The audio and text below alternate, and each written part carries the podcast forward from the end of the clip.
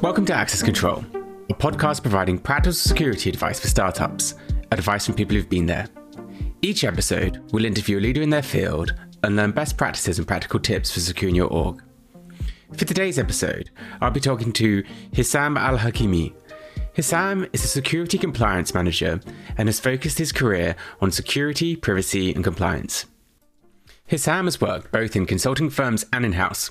For today's episode, we'll keep things high level and get a perspective as a compliance practitioner, focusing on assurance, the advantages of FedRAMP, barriers, and the underlying standards and setting bodies requirements such as NIST, CISA, and FISMA. Since this episode is a deep dive into compliance, I'll add a note that Hisham's opinions are that of a practitioner and do not reflect any or past employers. And with all policy and compliance advice, please consult with your in house counsel before implementing any advice from our free podcast. Hisham, thanks for joining us today. Thank you, Ben. Glad to be here.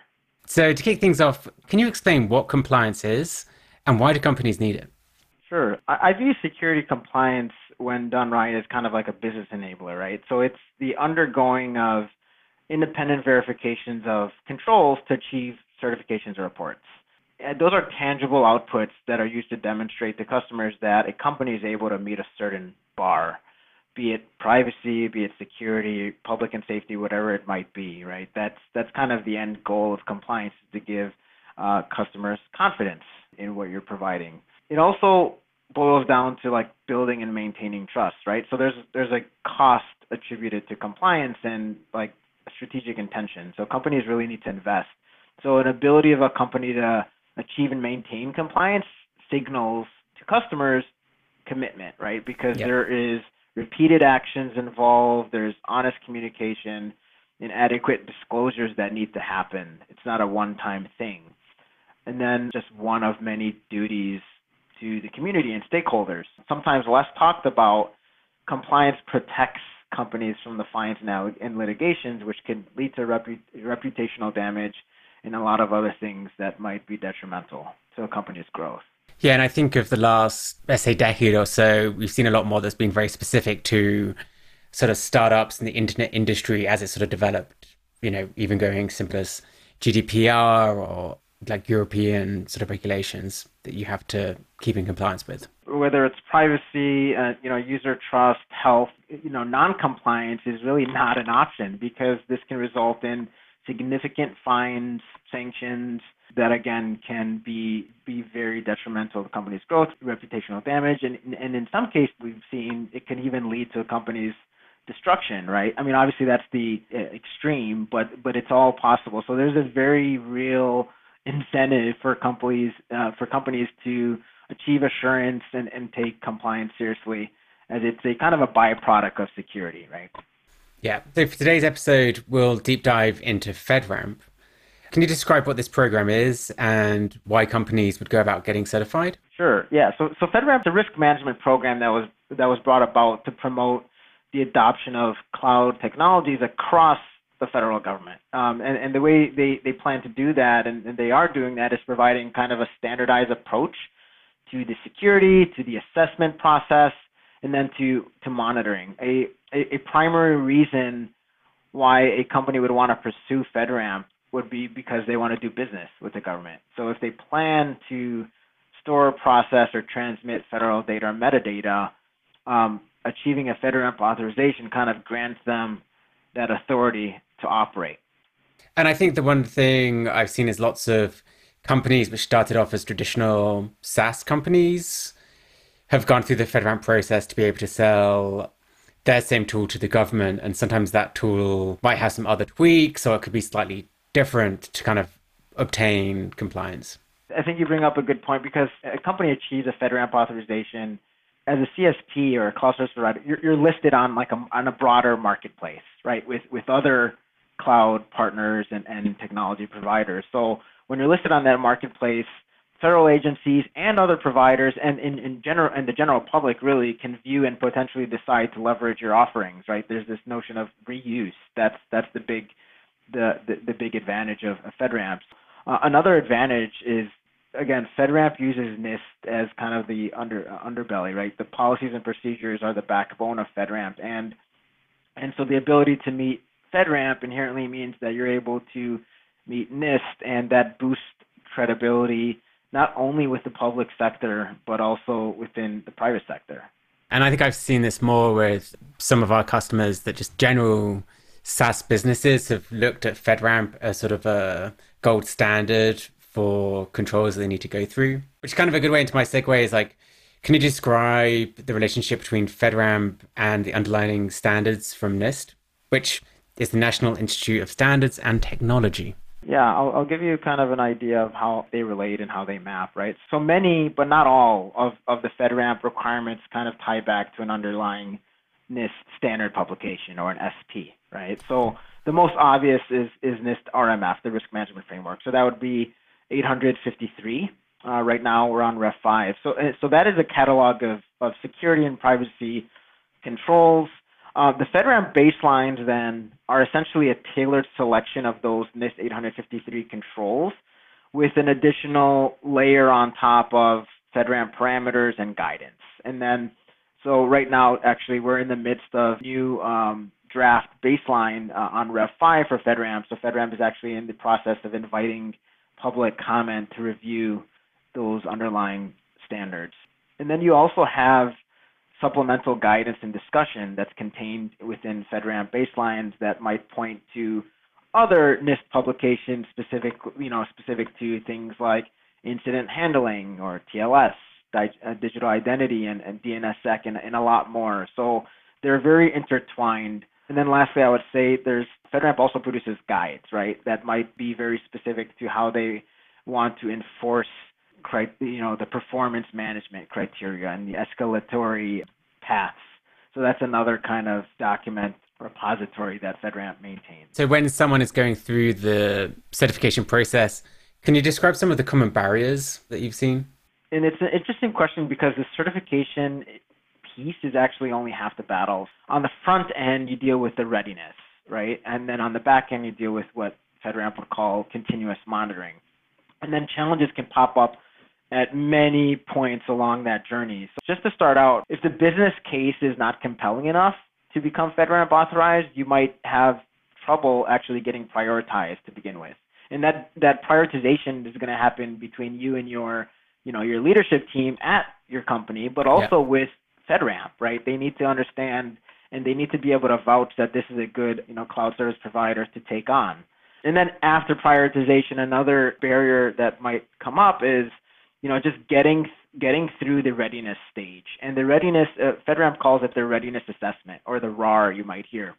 This requires CSPs prove a pretty comprehensive set of federal mandates, and and then it, with where they don't, where they can't meet those mandates, they need to at least show that there's you know the ability to remediate them in a reasonable time.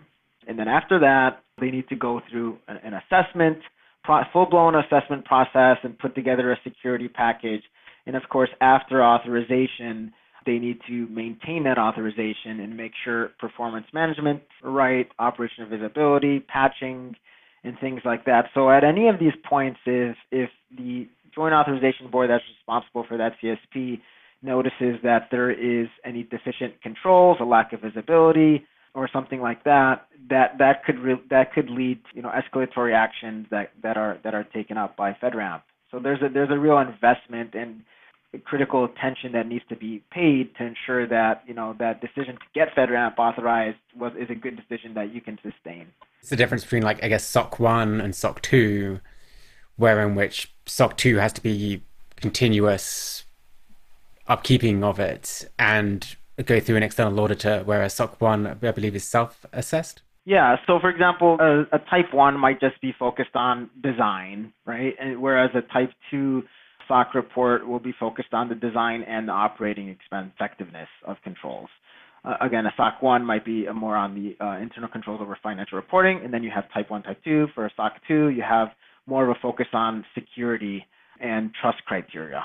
Whether it's SOC or PCI, HITRUST or FedRAMP, all these compliance frameworks, not just a one-time lift because these customers need renewed assurance. Typically, in the case of SOC, it's for cloud service providers, it's usually semi-annually or whatever cadence they agree on. In the case of FedRAMP, once you are authorized, it's an annual reassessment. As far as your company is concerned, you have to always be making sure that you're meeting controls, keeping up to date with all of the updates coming um, as they sort of change as well? Yeah, there's multiple teams that need to be spun up, right, to support this, whether it's taking service all the way through authorization, whether it's just documenting the system security plans, whether it's it's getting kind of into the into the into the trenches with engineering teams and the FedRAMP to explain how architecture uh, to explain high, high level architectures and data flows.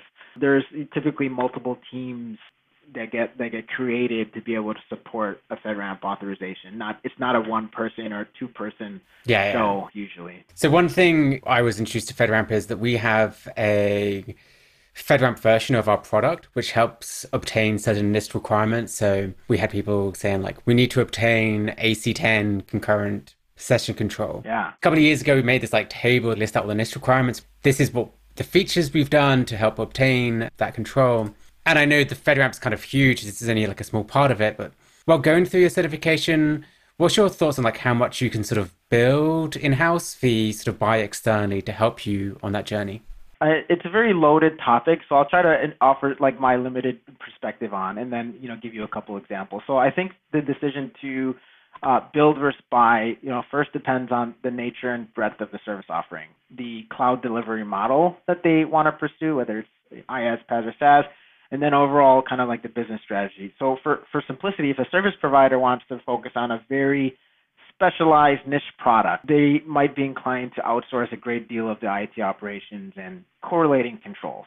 So it might make a lot of sense to buy third party capabilities, which from a FedRAMP sense would be considered augmentative to the boundary, especially if those third parties third parties are FedRAMP authorized or compliant. That that can be a nice kind of like point two exercise where you can help meet the spirit of controls. But you know, not only can companies that do that tap into the expertise of those providers, but again, they can certainly inherit certain controls. That type of relationship doesn't always automatically preclude the primary provider from needing a FedRAMP authorization. There might still be pressure from customers and from the regulator themselves that the primary provider um, you know gets FedRAMP authorized, but it's again a lot of it comes down to negotiation and risk dis- discussions with FedRAMP sometimes and, and the assessors. To sort of summarize, like I think in the world of just supporting technology, you can't really do everything unless you're a huge company. So probably at some point you'll need to either buy some infrastructure or something else. But I think the shared responsibility model from Absolutely. AWS is kind of a good yeah. example in which they're responsible for a certain part, but you're still responsible for a lot of sort of above it. And that's kind of like where examples of keeping in your controls is a good example. Absolutely. Um, and I think another interesting technical difference for our FedRAMP version is that we compile with BoringCrypto, which is a Google project that offers FIPS 142 compliant cryptography, which Google, I guess, went through the process to get that cryptographic library certified by the government. And that's the reason why we use it, because it's sort of a blessed yeah. cryptographic library, which I thought was kind of pretty interesting process to go through can you describe the difference between something being FIPS validated and FIPS compliant?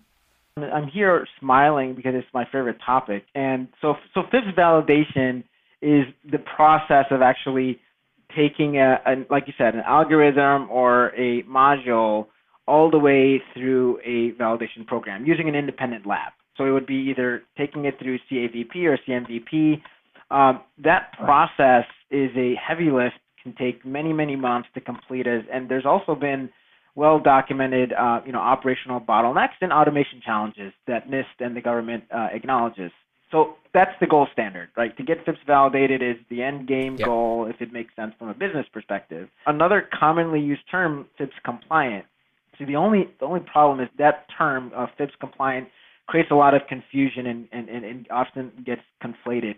From my experience, it's really not a recognized designation, despite it actually holding some some meaning, right?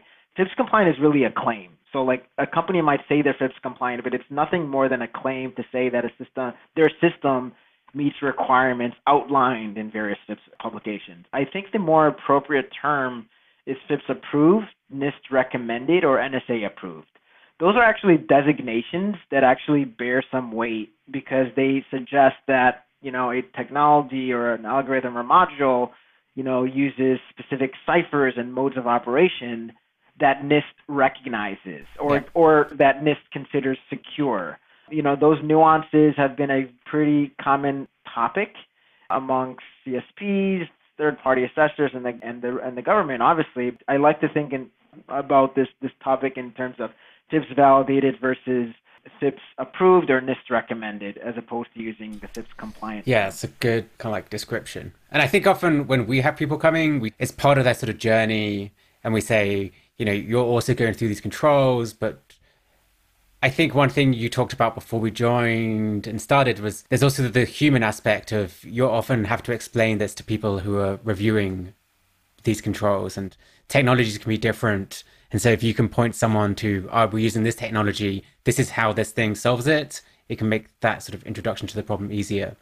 And I don't know if you could just like summarize Yeah. um, sort of that education process of going through sort of an audit. One thing that's helped me kind of in risk discussions or negotiations with assessors and, and, and the government has been the ability to invoke um, certain, you know, this like NIST discussions or supplemental guidance, right? Because that's where the science and the technology meets. Um, and being able to tie the risk to those things is a great tool for the for you to use with assessors and, and the government.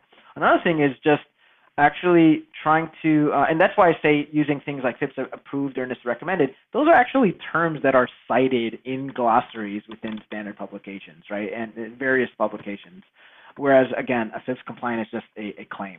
Another another tactic that really helps is just being very, um, I think, transparent and help and, and working hard to help the you know the reviewers, the JAB reviewers, understand your authorization boundary. Like you know whether it's giving them free tutorials or training to understand how they can log into a, a console or initiate a command using programmatic access through an API, helping them or even taking them through a data center like for a, for a tour, helping them understand you know how how certain services work or even atypical services might work is a good way to earn trust with them as you you maintain it's what what's usually a long-term relationship Right? makes sense. So FedRAMP was started to make it possible to offer a standardized approach to security authorization for, let's say, cloud service uh, offerings.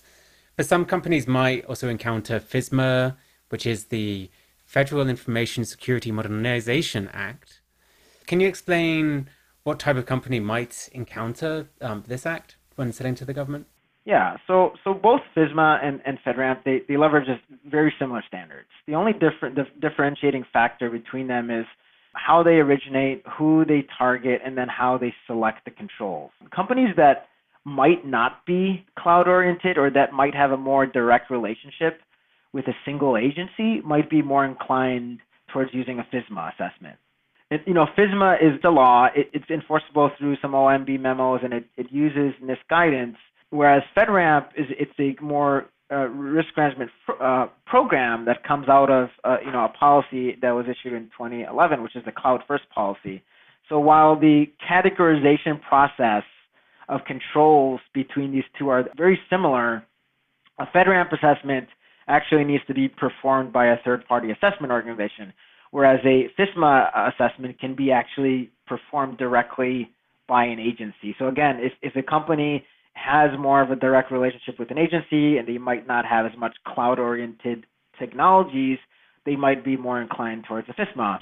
Uh, another significant difference, I think, between the two is that FISMA is kind of like a one-to-one authorization process versus a one-to-many in, in FedRAMP. So a successful FISMA assessment might grant an, an authority to operate for one organization, whereas a CSP that is assessed you know, through through FedRAMP can be, you know, that authorization can be reused ac- across across the government. So I've seen it described before that like essentially FedRAMP is kind of FISMA for for the cloud, and I think that's a really simplistic way to to think about it. It also sounds like if you if you have a generic tool which solves a problem to lots of different government branches, you're probably better to go FedRAMP because once you have it, you can easily sell between Parks and Recs and the NSA if they have the same problem.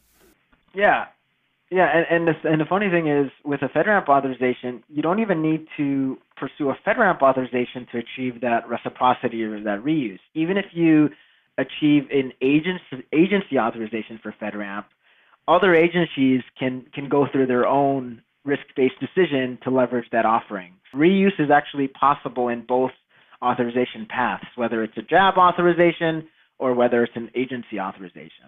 And that's obviously, you know, sometimes forgotten, I think. Okay, that's good to know. So let's say a startup has closed their first large government contract and they might find that the moderate FedRAMP isn't enough. So they start to looking at a sort of cloud service provider which is specifically designed for running government workloads. I think one of the most common examples would be the AWS GovCloud. I think actually one of the most interesting things while reading the marketing page was that it jumped out to me that customers needed to have only a US personal green card holder can have access to the root keys. What other controls make uh, involved with these sort of government cloud providers? Yeah, I'll give a little context into that requirement too, and then talk a little bit about the, you know the other human-driven control. So, kind of the premise behind a, a GovCloud region or a high impact region like that is that customers have you know specific regulatory or compliance requirements. It might be an ITAR requirement, it might be a DoD SRG or a FedRAMP high. End of the day, they want to receive kind of a higher level of guarantee and assurance. Not necessarily a higher level of security because security should be very very strong even at the moderate uh, moderate levels.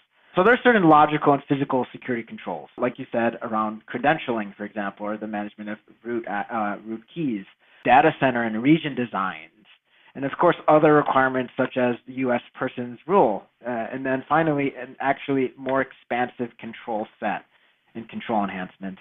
Uh, as far as like you know these resources being restricted to U.S. persons, a lot of that comes down to the screening and vetting requirements as well as contractual customer agreements. So what I mean by that is, as cloud service providers want to preserve a U.S. persons only environment for customers, you know, they're providing certain guarantees on their end around protecting those sensitive mm-hmm. workloads. So it could be totally compromised if there isn't a similar expectation for the users authenticating through special accounts.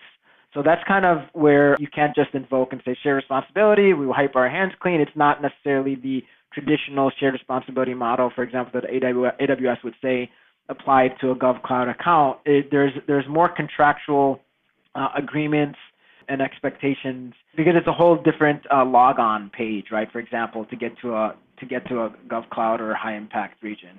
And then in terms of other human controls, beyond the persons, you know, the U.S. persons requirement, the resident there's a residency requirement as well. So typically these regions will will have you know support engineers and operators that deal with protected resources.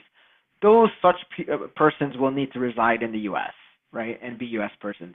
Now, if they're dealing with more basis, basic use cases and customer calls and might not be directly involved in the protection of resources, though you know you, you might not have to to live or, reside in the United States. It really depends on a on a per use case. But I think if you had, let's say, like a database with other sensitive government information in it, the only person who could access that has to reside in the U.S. and be a either U.S. resident or green card holder. Correct. Yeah, for critical for critical actions like that, or to protect resources, or, or you know, even if you know, just as um, a member of a support engineer, right? You might have to help with escalation sometimes, and you might need to again, you know, access those resources. So those people would need to be U.S. persons uh, and reside in the U.S. Yeah, so you could have like a t- ticket desk, which could have frontline maybe in Canada, but if you needed to actually touch the account, you need to be in the US, sort of hand off the ticket. And, and usually those requests, those support cloud support requests, will kind of get triaged. So uh, it, as it goes through that first tier, if you know whoever's receiving that request deems it to be something that relates to, to protection of the resources and something uh, that requires intervention of a workload or a, whatever a storage DB or something related to the networking then they'll probably escalate it to those vetted or to those cleared engineers. You know, we talked about moderate FedRAMP and there's high FedRAMP. Can you just sort of describe the difference between the two and why you'd want to pursue one over the other? The difference, as, as I was mentioning, the high impact zone gives you a little bit more of an expansive set of control enhancements for NIST 853. It also introduces certain logical and physical differences. So the physical is obviously the data centers will be restricted the logical access related to credentialing and who can access it. And I would again, I would not say that high impact gives you more security. It just provides you more guarantees that you can meet certain underlying requirements, such as ITAR, such as DoD, and such as FedRAMP, such as FedRAMP High. I know we talked about shared responsibility, but if you picked GovCloud, does that mean that you have more security compliance handled by AWS, or is it just the same as running your standard workload in an AWS region? Not necessarily. I think shared responsibility, which is not only exclusive to AWS, it applies to other cloud service providers. That kind of transcends the impact regions, right? Because it's very fundamental to how the cloud works. The cloud provider will, will be responsible for certain things and the customer will be responsible for certain things. The you know the cloud service provider will be responsible for the physical infrastructure, right? And the hardware that comes with it. They need to make sure that data centers are up and running, the availability zones and edge sites are up and running and resilient and then you know they're responsible for providing a software that that's there, be it compute, storage, and, DB or networking. And the cloud service provider needs to make sure that all of those things are secure. Customer, on the other hand, comes in um, after selecting a cloud offering. They're responsible for their data, right? They're responsible for their data, how they manage access to that data, how they configure their systems, and then how they implement protections such as encryption. And I think my favorite one is like the same with credentials. So to get into a data center, you might have to go through biometrics and yeah. verify different um, information. You should do the same for whatever API keys you get or logins for your cloud service provider as well. Depending on the high impact level, I don't think the secure, fundamental security controls change. It might be just a couple tweaks to logical and physical restrictions.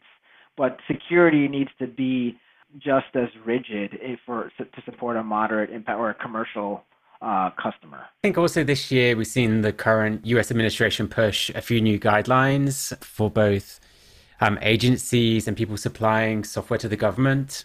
I think one of the first ones, which was put in November of last year, was creating the software bill of materials or um, SBOM for critical software. Can you talk about how this is affecting the industry from a compliance perspective? It's a great topic. Uh, as you said, the EO kind of introduced a lot of provisions that are it's going to mobilize agencies, it's going to mobilize CSPs and, and other IT companies. So in terms of the SBOM or the software bill of materials, it's as you know, it's not a it's not a new concept. There's always been requests of developers, you know, through either through an internal security review or some or some limited audit to divulge information about you know where those components were sourced from used in a bill, right? It's we're talking it's an an SBOM is really just a list of ingredients for a, for a piece of software, yeah. right? Um, and then there's also been an incentive to discover vulnerabilities in malicious code. Uh, and th- some there's been whole industries that have been built around that that sometimes even the government relies on for their own CISA alerts and bulletins.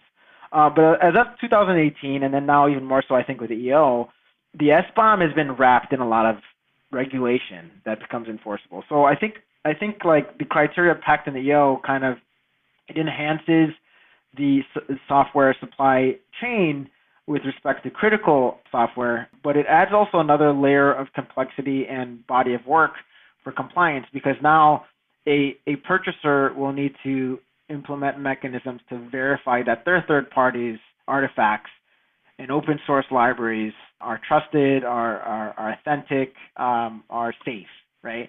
And then they'll need to require yeah. a response for the third party suppliers, track those dependencies, uh, and then kind of start to slowly but surely build and prioritize the right kind of like trusted repositories. Uh, I think before the EO, vulnerability and configuration management was always a kind of a key, a key component of those uh, programs, but now SBOM has kind of uh, added a lot more scrutiny. If we if we drill a little bit further into kind of compliance and maybe even use FedRAMP as an example, uh, or NIST, around you know around the same time SBOM was taking off here in the EO, NIST 853 Rev 5 introduced a whole new supply chain risk control family. That was very interesting, the timing of that. And there's been controls like SR11 which require CSPs to implement controls around component authenticity. And then FedRAMP also ask uh, in, in, in Rev 5 to ensure that vendors protect the development pipeline. So uh, I think one big topic that's going to impact compliance is this notion of like how do you independently verify the software components? Vendors can have the best intentions and let you know and give you assurances that their software is secure and built with the right components, but how do you uh, actually verify that that is actually true? And then as a builder of software, finally, I think they will need to secure the build pipelines and protect their artifacts, whether that means using certain build templates or golden paths and images and things like things to, to make sure are those are some of the things that companies need to focus on now that SBOM is wrapped in, in regulation. It's a huge topic. And I think especially when you look at how like all software is built on other software. So even if you think a dependency is a small dependency, that dependency could have a Absolutely. big graph of other ripple. dependencies which are included sometime at build time. Absolutely. There there will be ripple effects and then the dependencies will develop as as there are new patches and upgrades and those and those software packages uh, you know are are advanced. Yeah. So is there you're saying in version 5 of the FedRAMP guidelines there's more explicit guidelines for this? So yeah, in in in in NIST um, 853 revision revision 5, which was published in in late 2020, there was a new control family denoted with SR. So that SR control family was introduced in Rev 5, and of course FedRAMP, as they do a tailored selection, they also have pulled that control family into their their baselines. And I think the thing that is interesting about FedRAMP is this is all great advice that every software company should be striving for, which is sort of interesting that sometimes government regulation doesn't always make that much sense. Yeah. But I'd say lots, if you read it, like lots of FedRAMP actually makes a lot of sense um, and it's something to sort of aim for.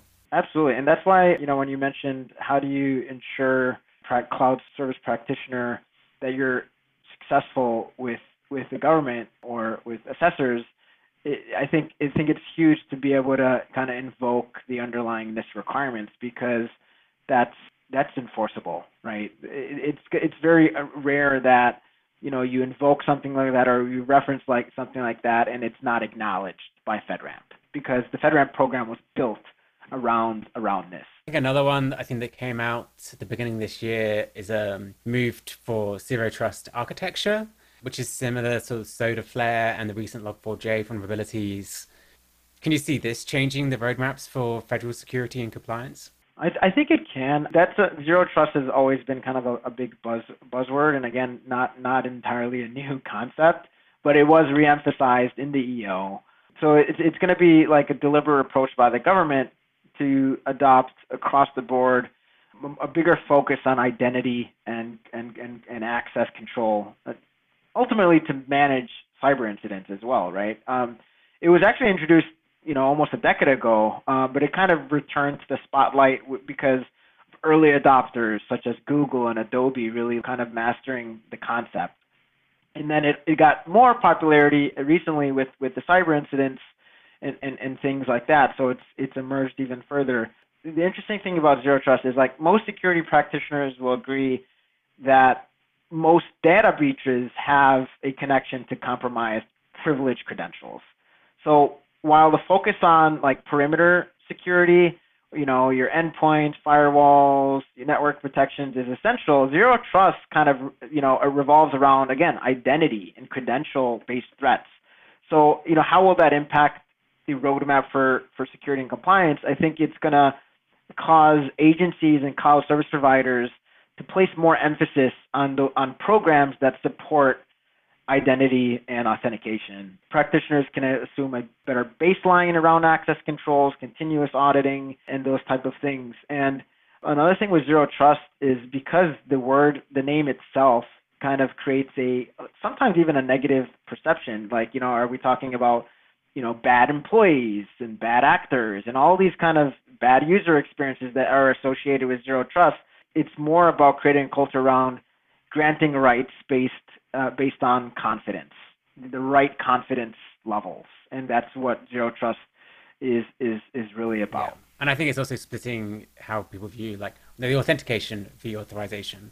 So proving that the person is the person they say they are, then also saying that that person can perform these actions at this time.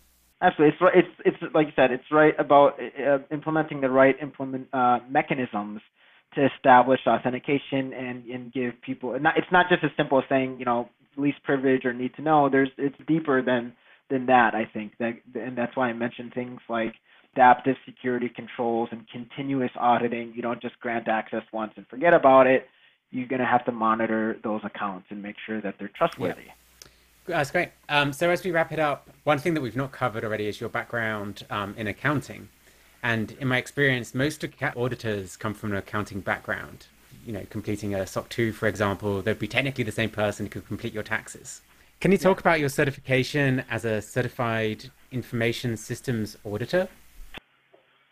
Yeah, so sure. So I probably won't be doing your taxes. I'll probably direct you towards tax counsel or CPA. But I, I think your observation is is spot on in terms of, you know, a person that's in IT audit might have. It's it's it's it's common that a person in IT audit has background in accounting, and that's mostly because of the emphasis on integrated audits, the relevance of IT systems to financial statement processes, and then a lot of shared kind of audit methodologies, right?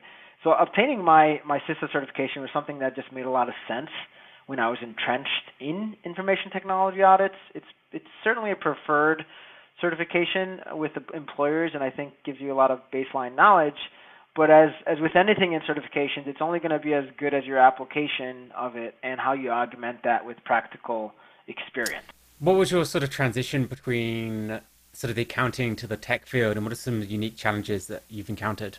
As I moved away from pure audit related roles and then more into security, security assurance, and cloud based technologies, it was sort of a natural realization for me that I needed to uplift my skills through self study and, and, of course, practical experience. So I've been very intentional about, you know, um, attaining experience in the cloud service provider industry and software companies. So that means actually applying for certain roles, and entertaining certain opportunities that came my way but also just obtaining a few you know certifications in cloud architecture to understand the principles of cloud technology that that make those companies successful. So it's a combination, I think, of pivoting into those industries versus you know the industries I was in before I joined cloud service, and then also taking some certifications in in cloud architecture. One last question: So we mostly have a developer or security focused audience and I'm sure having a meeting with a security compliant manager wouldn't, as I say, inspire joy for many devs.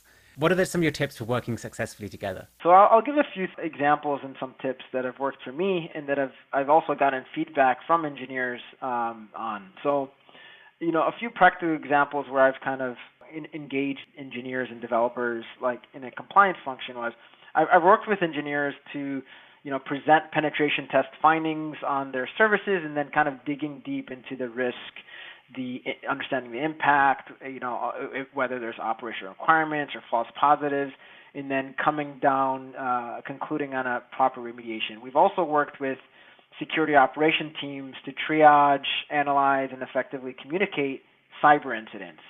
Um, compliance and assurance folks tend to also write recommendation papers to networking, security, and infrastructure operation teams to spark the development of features or the launch of campaigns. When I think of all these, you know, just mm-hmm. these few examples in some of my interactions, uh, I think of three things top of mind uh, to ensure a successful collaboration. One is the ability to appropriately articulate the customer impact to these engineering teams that's one thing I think we can all unite on if we get it right. If we can explain why this matters to the customer, why something needs to be done, then I think the engineers will be more inclined to support what, what you want to do.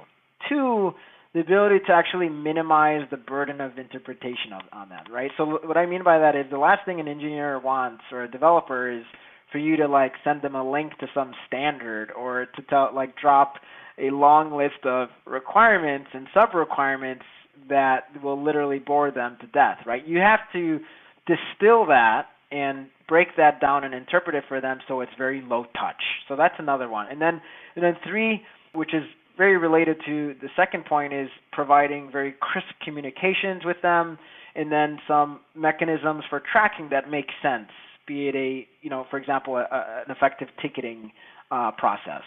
Yeah. So th- those three things are just like very simple tips.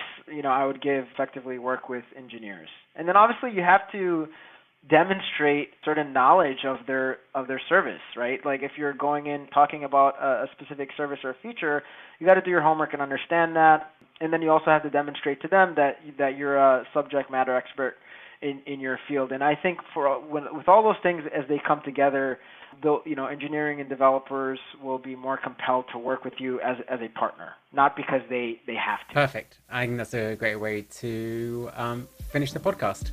Thank you so much for your time today, and it was awesome. Thank you so much. This podcast is brought to you by Teleport. Teleport is the easiest, most secure way to access all your infrastructure. The open source Teleport Access Plane consolidates connectivity, authentication, authorization, and auditing into a single platform.